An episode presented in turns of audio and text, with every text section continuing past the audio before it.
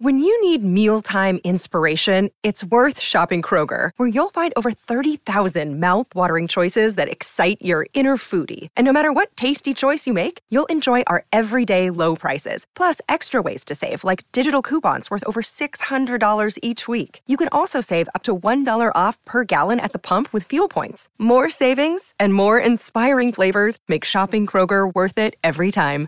Kroger, fresh for everyone. Fuel restrictions apply.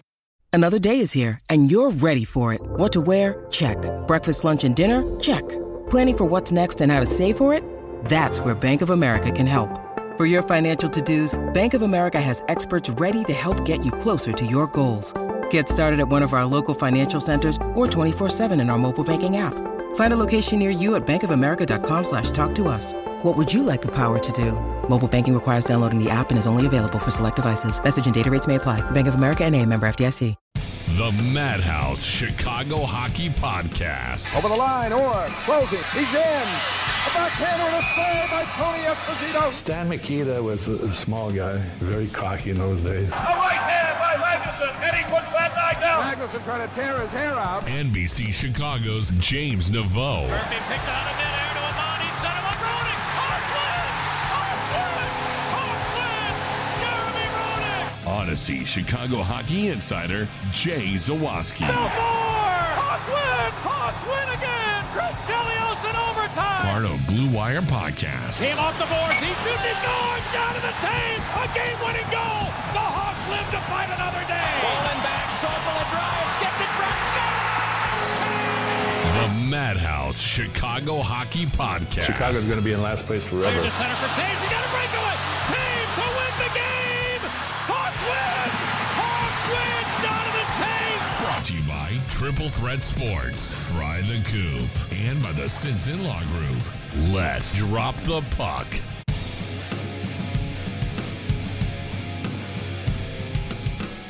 Welcome in, friends. This is the Madhouse Chicago Hockey Podcast. My name is James Naveau from NBC5, and with me, of course, as always, is Jay Zawaski of Audacy, of WBBM, of the I'm Pat Podcast. Jay, that was either the most unforgettable 0 0 game that got decided in a shootout or the most forgettable. I can't quite decide which. Oh my god, that was uh that was that was that was tough. That was a tough game to consume, man. Uh, at least overtime made up for it with a lot of end to end action, a lot of scoring chances. But usually, I'm I'm I'm here for you with a with a zero zero goalie duel. But this was just a clunker of epic proportions, man. It was like not a lot of high danger chances at all. And, you know, Fleury, of course, made a, a bunch of really nice saves throughout the game. But in the whole game, nine high danger chances combined for both teams. Both teams. And the Hawks had six of them. This is one of those rare games where the Hawks beat the crap out of their opponent possession wise and they still come away with a loss. Ugh, we're going to break it down. We're going to get into some bigger picture stuff too. Thanks as always for joining us. Follow us on social media at Madhouse Pod on Twitter, Madhouse underscore pod on Instagram, and Madhouse Hockey Pod on Facebook. We've got our TeePublic shop. Check that out. Uh, the link is in our bio. We've got our Patreon, all that good stuff. Uh, so yeah, Hawks lose one nothing in the shootout to the Dallas Stars, and you know you're looking at the sheet. who's available to take shots and who does Derek King tap on the shoulder with Kirby Dach and and Dylan Strome sitting on the bench? That's right. Known goal scorer Jake McCabe hops over the boards. I, tried to look up NHL shootout statistics just to kind of see if he's had like shootout attempts before, and I can't find them. So, got, uh, odds are he's had one at some point in his career, but that was certainly a uh, a head scratching decision by Derek King. I did, however, but and I'm sure we'll talk about his game as we move along here. But I was very happy that he sent out Lucas Reichel in the third spot tonight. If he's gonna be up here and he's gonna play games, you might as well see what you got with him. Yes, and I think that's sort of my takeaway from this game and the last few games too. And look, of course, you know he's going to rely on his proven veterans. Seth Jones plays 27 minutes. Connor Murphy plays 22 minutes. DeBrincat 21. Uh, Patrick Kane felt like he was out there the whole night, 24 minutes. But you're starting to see young guys get their chances, right? Uh, Entwistle, who left the game for a while, he played under 10 minutes. Uh, Alec Regula played over 10 minutes. Caleb Jones, 19 minutes of ice time. You know, you're starting to see these younger guys get more of a chance, more of a look. And I think at this point, it's the right thing to do. Sure. Giving some of these young players a look. And you mentioned it. Lucas Reichel, with his third NHL game, uh, recorded two shots on goal, did not score, obviously, in the shootout. Um, but, you know, I, I got to say, and not a criticism, but just he just didn't have the puck a lot. You know, No. so it, it was sort of hard to glean too much about his game. I mean, he obviously he looks the part. He's got the speed, he's got the skill. But I have noticed in the first three games that the puck hasn't seemed to find him very often.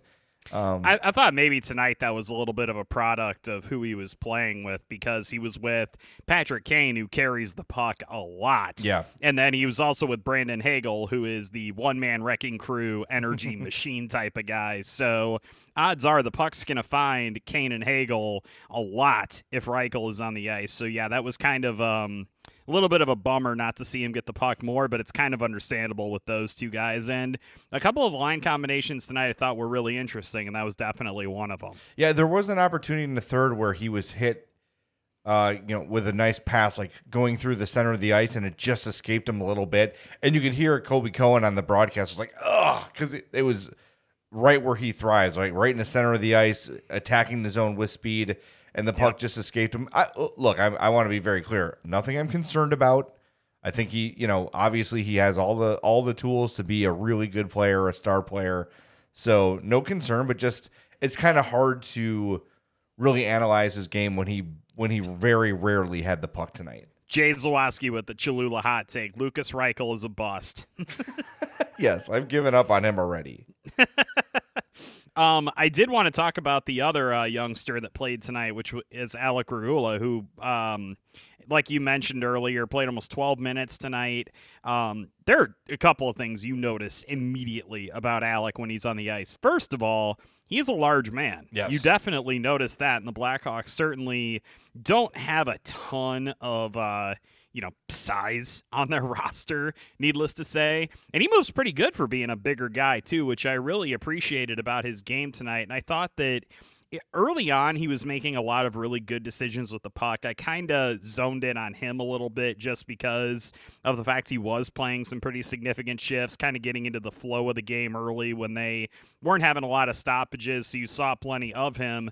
As the game went on, he had a couple of kind of questionable moments especially in the neutral zone, I thought that he held the puck for a little bit too long. I think that as you kind of go through the levels of hockey, whether it's junior or the AHL, you kind of have a little bit of time. You're not getting constantly assailed with the puck, and he just so happened that he held it a little bit too long tonight. But I thought overall, I did really like Regula's game, and I like the kind of um, the facets of it, the physicality, the size, and then the offensive upside. He played a little bit of power play time tonight. There is a good amount that I like about his game, and I definitely would like to see him included on that list of young guys who are going to get kind of a little bit more uh, run as the season uh, goes along. Yeah, Regula, 21 years old, 6'4", 208. Um, this is his what I think fourth game with the Hawks. He This played was his fourth game. Yep. Yeah, and uh, I, there were a lot of, of moments from him during this game that stood out. Just nice defensive plays. You're right about him holding on to the puck too long, but I think we've seen over the last few years with young defensemen kind of the opposite. Like, get this puck away from me as soon as possible. So to see a guy hold on to the puck long means there's not a lot of panic in his game. And repeatedly driving into the zone with the puck, too, which I can't say I was anticipating. Not that I've watched, you know, every single shift he's ever played, but I thought that was interesting, too. Yeah, I, I, what I'm seeing from him is a, is a kid who believes in himself and believes in his game. And I was I was very encouraged from what I saw from Regula tonight, and hopefully he can stick around a little bit. I like that they're sort of roca- rotating these young guys in, like Galvis and Regula, and of course you've got Mitchell and Beaudin in the minors, and you know other guy, you know Wyatt Kalynuk is still part of things, and on and on and on. I'd like to see though, instead of the constant revolving door, give somebody you know a good chunk of games to kind of get their legs under them to get get kind of catch the pace of the game that sort of a thing and, really get a look at people I think you wait until the trade deadline because once Well- you see guys leave, I think that's probably you're going to get your wish. well and i think that, that that's part of why they're doing the revolving door right now is because they want to see, okay, we know that at some point, at least one of these veteran defensemen is going to go with the deadline. Sure. DeHaan, I would say if you're going to handicap it, DeHaan is probably the most likely.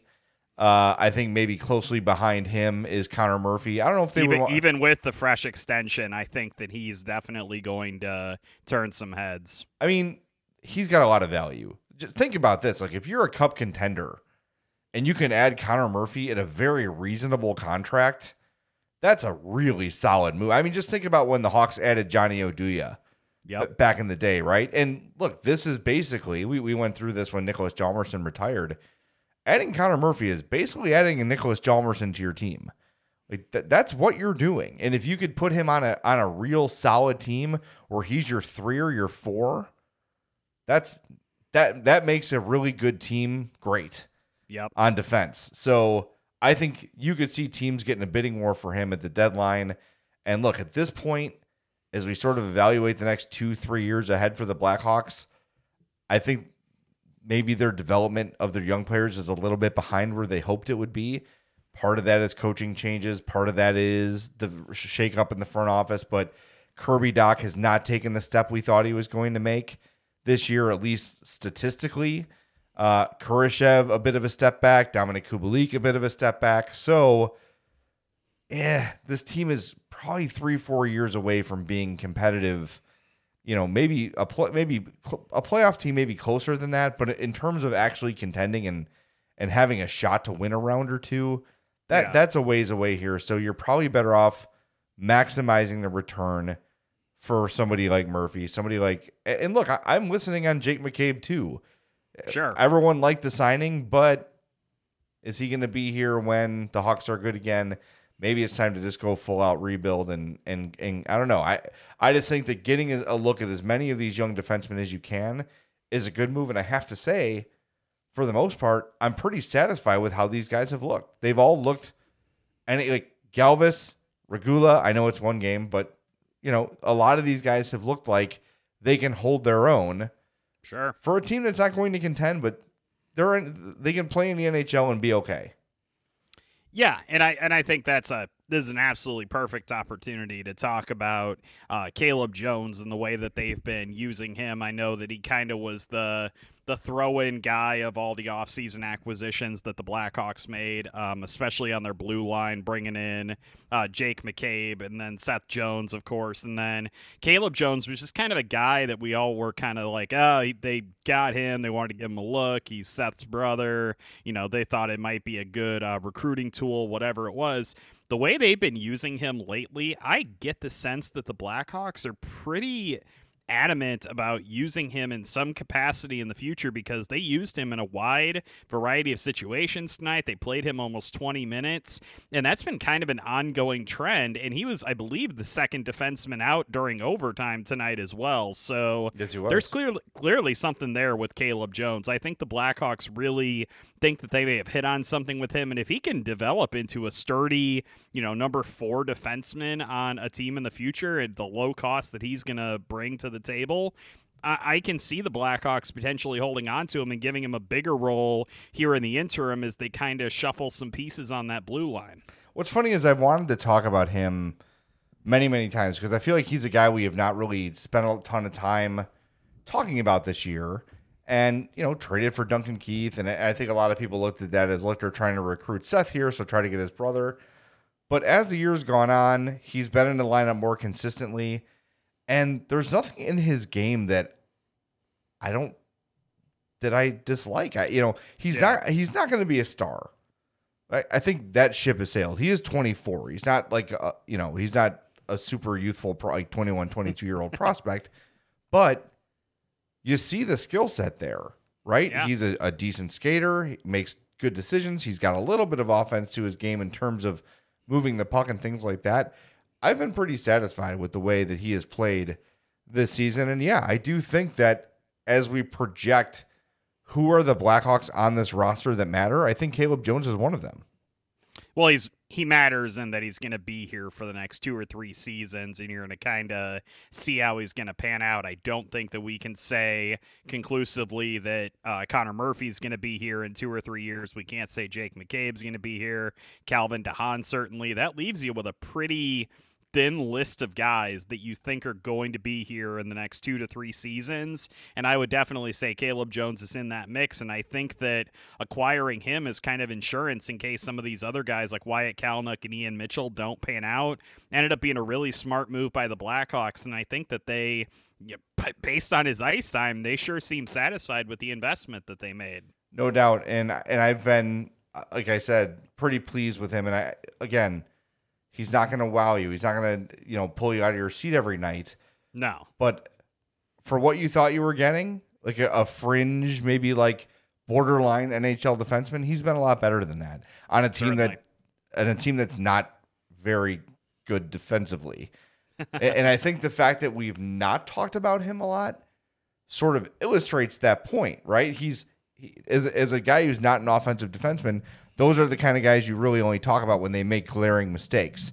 Right. They have not been there this year for Caleb Jones. Of course, there's been moments, but overall, everybody's had moments. Of course, overall, I think his his game has been solid, and you could see as he gets more opportunity, which he's getting. I already mentioned he played what 19 minutes tonight. Was it? Yep, 1934. Uh, yeah, yeah, 1934. As he gets more consistent opportunities, bigger opportunities, more important opportunities, he didn't really get that in Edmonton right? He was sort of in and out, up and down. Now he's definitely one of the Hawks' top six. If they make some trades like we all expect them to, he's going to be in their top four, like it or not.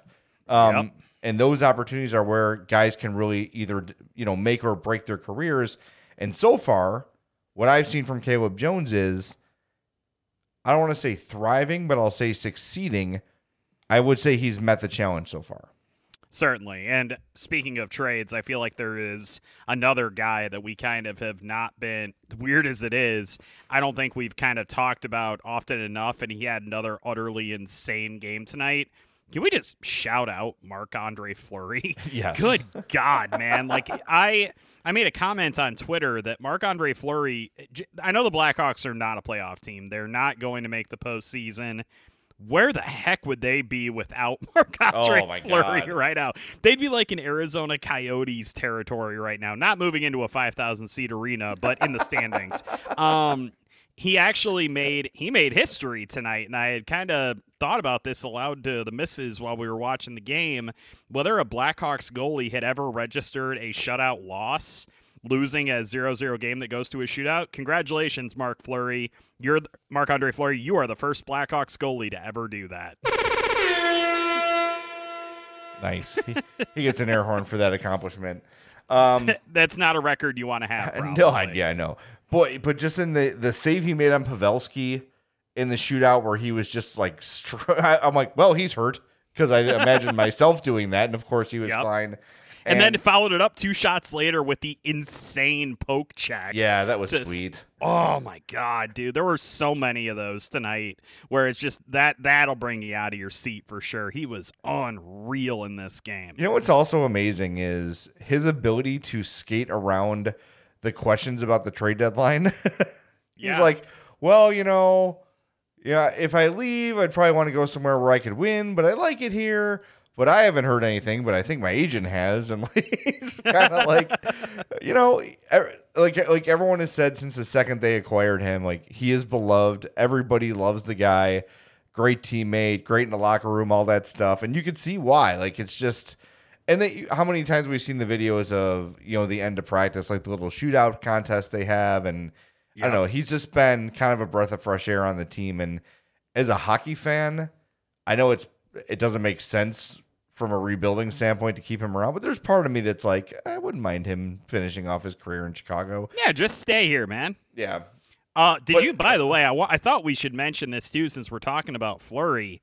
Kelly McCrimmon coming out like strong in Vegas saying, Yeah, I've seen the rumors that we're interested in reacquiring Marc Andre Fleury. Those are not true. Well, how often does an active GM say something like never, that? especially in hockey, but that's him covering his ass because if that rumor starts to pick up steam and it doesn't happen, the Knights fans are going to be even more pissed off So he's like, right away, not happening. Get it out of your head. Don't get mad at me when it doesn't happen. I'm telling you today, it's not happening. But to your point about where the Hawks would be without Marc Andre Fleury, I think last night's game with Arvid Soderblom was a pretty good oh. example of, oh, sweet Jesus, stop something. Is there an old hockey saying that if you have four goalies, you don't have any? Yeah. Like, Yes, 'cause I think there is. The Blackhawks might be in that boat without Marc Andre Fleury because, and I'm not. Soderblom's had a good season with Rockford. I'm not going to sit here and pretend like he's just been, you know, hot garbage wherever he's played this year. Last night did not fill me with confidence whatsoever. No. that dude, that dude looked like he was trying to grab a fish, uh, you know, from the water. He just like kept grabbing at it and just kept flipping away from him. It was, it was something else. It was not his finest uh, showing. I'm trying to keep track of which goal it was, but there was one where there was a scramble in front of the net, and he was on his knees, literally like staring at the puck in the crease, and never reached for it, and they scored. It was like, what are you waiting for? It's right there. like either flop down on it or put your glove over it or something. But he just stood there like, someone, can someone get, someone please get, can someone grab this? No, you got to do something yourself, man. And, and I think I don't want to call last night's game against the Jets a goalie loss, but it is a clear indicator of if you don't have that dude, number 29, in your net every night, you're going to give up five, six, seven goals a night because yeah, they give up. And tonight's game was better defensively, obviously. only three high danger chances in uh, 65 minutes. but on a regular night for the Blackhawks, with an average goalie in there, with a replacement level goalie, they're going to get torched. Uh, yeah. And if they trade Fleury at the deadline, as we all expect they will, and it's Kevin Lankinen and Arvid Soderblom and whoever else they, want- you know, what is it, Cale Morris? Is that the other guy? Uh, you are correct. Whoever these dudes are, they're gonna make up from the random name generator on Madden and put it in put in the nets. Uh, it's gonna get ugly, and I think I wonder what Scott Foster's up to. hate you for invoking the I, name. I tweeted it. I uh, DM'd when I was at my last Blackhawks game that I went to that I saw somebody in a Scott Foster jersey and it, it reopened all the old wounds for Mr. Zawaski. Look, man, it's a good story. I just don't need to hear any more about it ever again. That's it. you know what I need to hear about, Jay? Hmm. I need to hear about Fry the Coop. All right. Well, I'll, I'll tell you. You want some amazing hot chicken? Perhaps the best in the world. I think it's the best in the world. I've had all the greats in Nashville, and I still, when I come back to Chicago, I want Fry the Coop instead.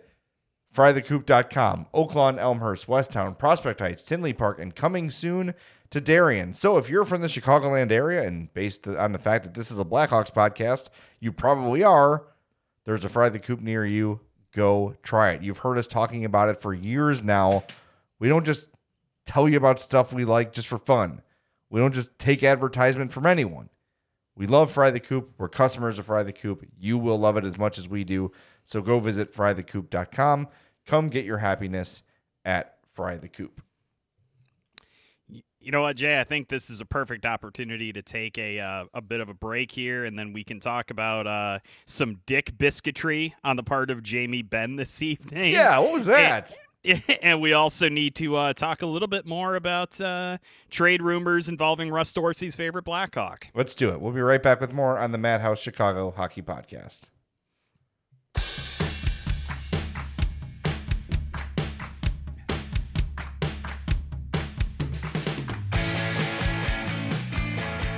Welcome back into the Madhouse Chicago Hockey Podcast. We've been talking about the Blackhawks one to nothing shootout loss, history-making loss to the Dallas Stars this evening at the United Center.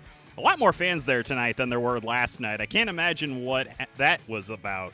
Maybe the snow. Who knows? Interesting. Um, before the break, I coined a new term that I don't think has ever been uttered on a podcast before. I described it as dick biscuitry, and what it was was Jamie Benn, noted, uh, you know, Dallas Star, longtime player, not the nicest fellow, from what I gather on uh, social media.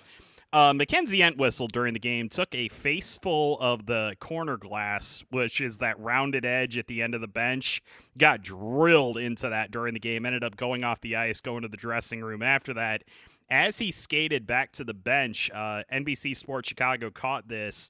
Jamie Benn squirted him in the face with a, a bottle of water.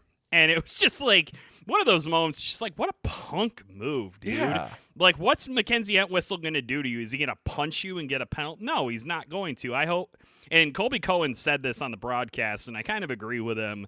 I would not be mad if the NHL took a look at that and took a little bit of a coin out of Benn's pocket for that nonsense. It's just it's a weird like, dude, you're Jamie Benn. You've been the captain of the Stars for like a decade. Why are you worried about Mackenzie Entwistle? I, that that to me was the thing. It's like, and that was Colby Cohen's point too. He's like, you're 32 years old. Like, what are you doing, man? Yeah. Like, you're a veteran. You've got respect. You've got well, you don't have a cup, but you've got skins on the wall. He won an MVP, right? Didn't he? I thought he won a Hart. I believe I believe he won a Hart Trophy. Yes, I think he did. And like, why are you worried about a guy wearing number 58? like that guy should not really be on your radar. I mean, i w- I'm assuming when I saw that that something happened earlier in the game. There was some sort of exchange or some sort of word said or a elbow up or a stick high or a hit in the crotch or something like that. But I don't know. I, I just found it very strange that a longtime NHL captain would take the time to squirt the face of a fourth liner. I, I don't know. It was just weird. It was just the I could see if it was like Max Domi to Alex DeBrincat. Or you know what I mean? Like something a little more level and a little more it was just such a weird match of players. That's Yeah. what really struck me. Like, why would Jamie Benn take the time to do that for a guy who is probably going to have a cup of coffee in the NHL? I don't know. It That- really it really clipped Jay's begonias. He was not happy. yeah, I don't. I mean, I don't know if he needs to be fined for it. It was just, I, you know, guys are dicks on the on the ice or the field all the time. Sure. but it was just, I just thought it was weird. Like of all of all I the com- people, completely agree with you. It just it, it was very uncalled for, very odd, especially the fact that Ma- Entwistle immediately went to the dressing room. By the way, Jamie Benn was a finalist for the Hart Trophy in 2016. Ah. In fact, I'm sure all of our listeners were yelling at us because the winner that year was Patrick Kane. poor Jamie Benn. So, so yeah, he finished third in the voting. He won the Art Ross the season uh, before that. So a little bit of hardware on the shelf. Also an Olympic gold medalist. But yeah, just that was bush league behavior, really stupid. And I'm glad that uh, NBC Sports Chicago and Colby Cohen caught that because that that was not something I saw. And man, that was just silly. You know, Mackenzie Entwistle should sue him. He should call our guy Ken Sinson of the Sinson Law Group. After over a des- decade of prosecuting homicide cases as an assistant Cook County State's attorney, Kent opened his own firm over 20 years ago, specializing in all forms of personal injury cases, including injuries as a result of accidents, including cars, trucks, motorcycles, bicycles, boats, planes, buses, unicycles, clowns balancing on giant oversized beach balls, hoverboards, the kind from Back to the Future and the kind that are actually sold in stores, razor scooters, jet skis, and mopeds, slip and fall cases, and injuries as a result of hazardous drugs or products. His firm's results speak for themselves with millions recovered for their clients.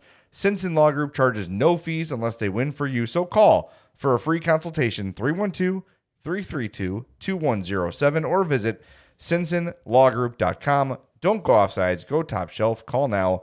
That's Sinson, S I N S O N, lawgroup.com. So last time we met, James, we spent a good amount of time talking about the Brandon Hagel trade rumors.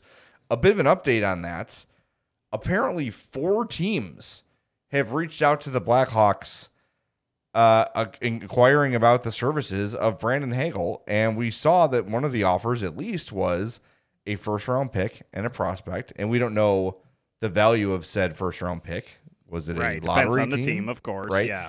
Uh, and the and the quality of the prospect either. I would Im- I know Calgary was one of those teams. I would imagine since they traded for Tyler Toffoli uh, that very day we talked about it last time that they're probably out of the running for Brandon Hagel. But look, I mean, if you get a bidding war going, maybe you get an offer you can't refuse. And just if you missed the last podcast, I want to be clear. I don't think either James or I are advocating to trade Brandon Hagel, but if some team's going to throw a preposterous package at you and give you maybe a top 15 pick and a Lucas Reichel level prospect, you've got to take that call and you've got to listen. And Sure. I think it says a lot for for Brandon Hagel that there's that much attention around him around the league. Because part of me was like, is Hagel the product of a team that's just not very deep? I remember back when Tyler Arnason and Kyle Calder and Mark Bell were the best players on the Blackhawks simply because the Blackhawks sucked. right? And if like they Was had, Mark Bell ever really the best player on the Blackhawks? um I well he was arguably the best player on the Blackhawks in that era, yes. Because I he was he was a when healthy and when motivated, which are two big ifs. Um he was a he was a force to be reckoned with, man. A big center, physical. Like he was actually a, a way better player than I think people remember him to be, but he was not a number one center in any stretch of the imagination. But as I look back here to his numbers with the Hawks, uh, he played one, two, three, four, five, five seasons with the Hawks. The first one, 13 games, so we won't count that one. But he had a 21 goal season and a 25 goal season for the Hawks. So yeah, and both of those with over 100 penalty minutes. So he was a he was a solid player. Yeah. But that's not a number one center, right? That's not a top six forward. That well, maybe he's your second line center in a less than ideal situation, but you want that to be Dave Bolland, right? On a on a contender. Uh, I, I part of me wondered if Brandon Hagel was just a product of the Hawks' lack of depth, but the fact that so many teams around the league are seeing that and have and have made aggressive offers to get him, that's encouraging. That I th- I think that maybe he is more than because I do think we have a tendency to say, eh, maybe it's a bit of a mirage what he's doing. But look, since he's made his debut, he's been consistent. The numbers have been there, and he's second on the team in goals. That's Yeah. significant, man. Well, I mean, the Frank Seravalli um, compared a trade of Brandon Hagel to acquiring Blake Coleman or Barclay Goodrow, and I will remind you what the Lightning paid to the Sharks for Bar- Barclay Goodrow. It was a first round pick and a prospect. So apparently, that's the valuation that Seravalli is at least kind of you know dialed in a little bit, and he is a very smart hockey reporter. I would certainly listen to him. The other thing I'll throw out there is, can you imagine the Florida Panthers, one of the four teams that's apparently been interested in Hagel? If they add Hagel, good God, man. Yeah. Talk about adding a strength to a strength. That Panthers team is crazy good. Yeah. And they're about to play the Blackhawks. Don't forget. Yay, that'll be fun. That's not going to be embarrassing at all. No, not at all. But yeah, I mean, it very much on the same kind of plane as we were talking about Connor Murphy a little bit ago. When you put a player that good in more of a depth role to solidify a roster, that I mean, that's that's the icing on the cake for a team that's ready to win a Stanley Cup. Yep. And remember how affordable Brandon Hagel is too. Like, there's no It's like cap a, what, a maneuvering. three-year deal, one and a half mil a season or something like that. yeah, and that's why I'm real hesitant to move on from him. You know, it's Well, like you keep pointing out, like, are these guys going to be here the next time the Blackhawks are contenders? Brandon Hagel, yeah, like it's a three year deal, so that's still a little bit outside the window that you've been kind of prescribing. But don't forget, he's still a restricted free agent at the end of the contract. yeah, and he's that deal ends. He's 26 years old. Ooh, so scary. I mean, that's that that there is a ton of like I think you and I were both shocked when we saw that number sign this offseason. Like, well, that's it. Wow, that's a Yep. that's a great deal. A thousand percent. And I think there's value in valuable deals. I- yeah. Maybe maybe that's a very obvious thing to say, but for a guy who's your second leading goal scorer to be making one and a half million dollars for the next three years, eh, I want to be blown away by the offer. I'm not saying Sure. no, but it's got to be a significant, like can't miss prospect, and I don't want the last pick of the first round. It's got to be top 15, top 20 before I even start listening. A thousand percent agree, and it would it would break my heart as a fan to see Hagel go. But if it's that kind of return, you got to do what you got to do, man. Totally agree. We'll see, man. It's going to get interesting. We are just over a month away from the trade deadline. on March 21st. So uh, hopefully the Hawks have a GM by then. I think was today the day we set as our over under the 18th. I, today was the day that I had said I thought they were going to do it, and they did not pull the trigger. They did interview a seventh candidate, though. I missed this one. Oh, I, I was gonna say I can look it up. Like it just happened. Um, I'm I'm blanking on her name. She works for the, I believe, Toronto Raptors. Teresa Resch. Teresa Resch. Yes, that's yep. who it was. My bad. I was like, she works for the Raptors. What is her name? I completely blanked on it. But yeah, outside of hockey once again. So I don't know if they've spoken to her yet. It says they are interested in Toronto Raptors uh, Teresa Resch as a GM candidate. She is the Raptors VP of basketball operations right now. So a female candidate from outside of hockey, very interesting. Look, man, they're they're searching the whole wide world for their perfect candidate. I'm here for it. So let's see what shakes out. I'm very interested to see how this is going to end up. Anyway, thanks for tuning in. We greatly appreciate it. We'll talk to you next time. Probably not after the Panthers game because I think we know how that one's going to go. But we'll talk to you very, very soon on the Madhouse Chicago Hockey Podcast. The Madhouse Chicago Hockey Podcast was brought to you by Fry the Coop, Triple Threat Sports, and by the Sinson Law Group. I'm Amira Rose Davis, historian and co host of the sports podcast Burn It All Down. And now I'm hosting the new season of American Prodigy, all about black girls in gymnastics. For the last 40 years, black gymnasts have moved from the margins to the core of the sport and changed gymnastics along the way.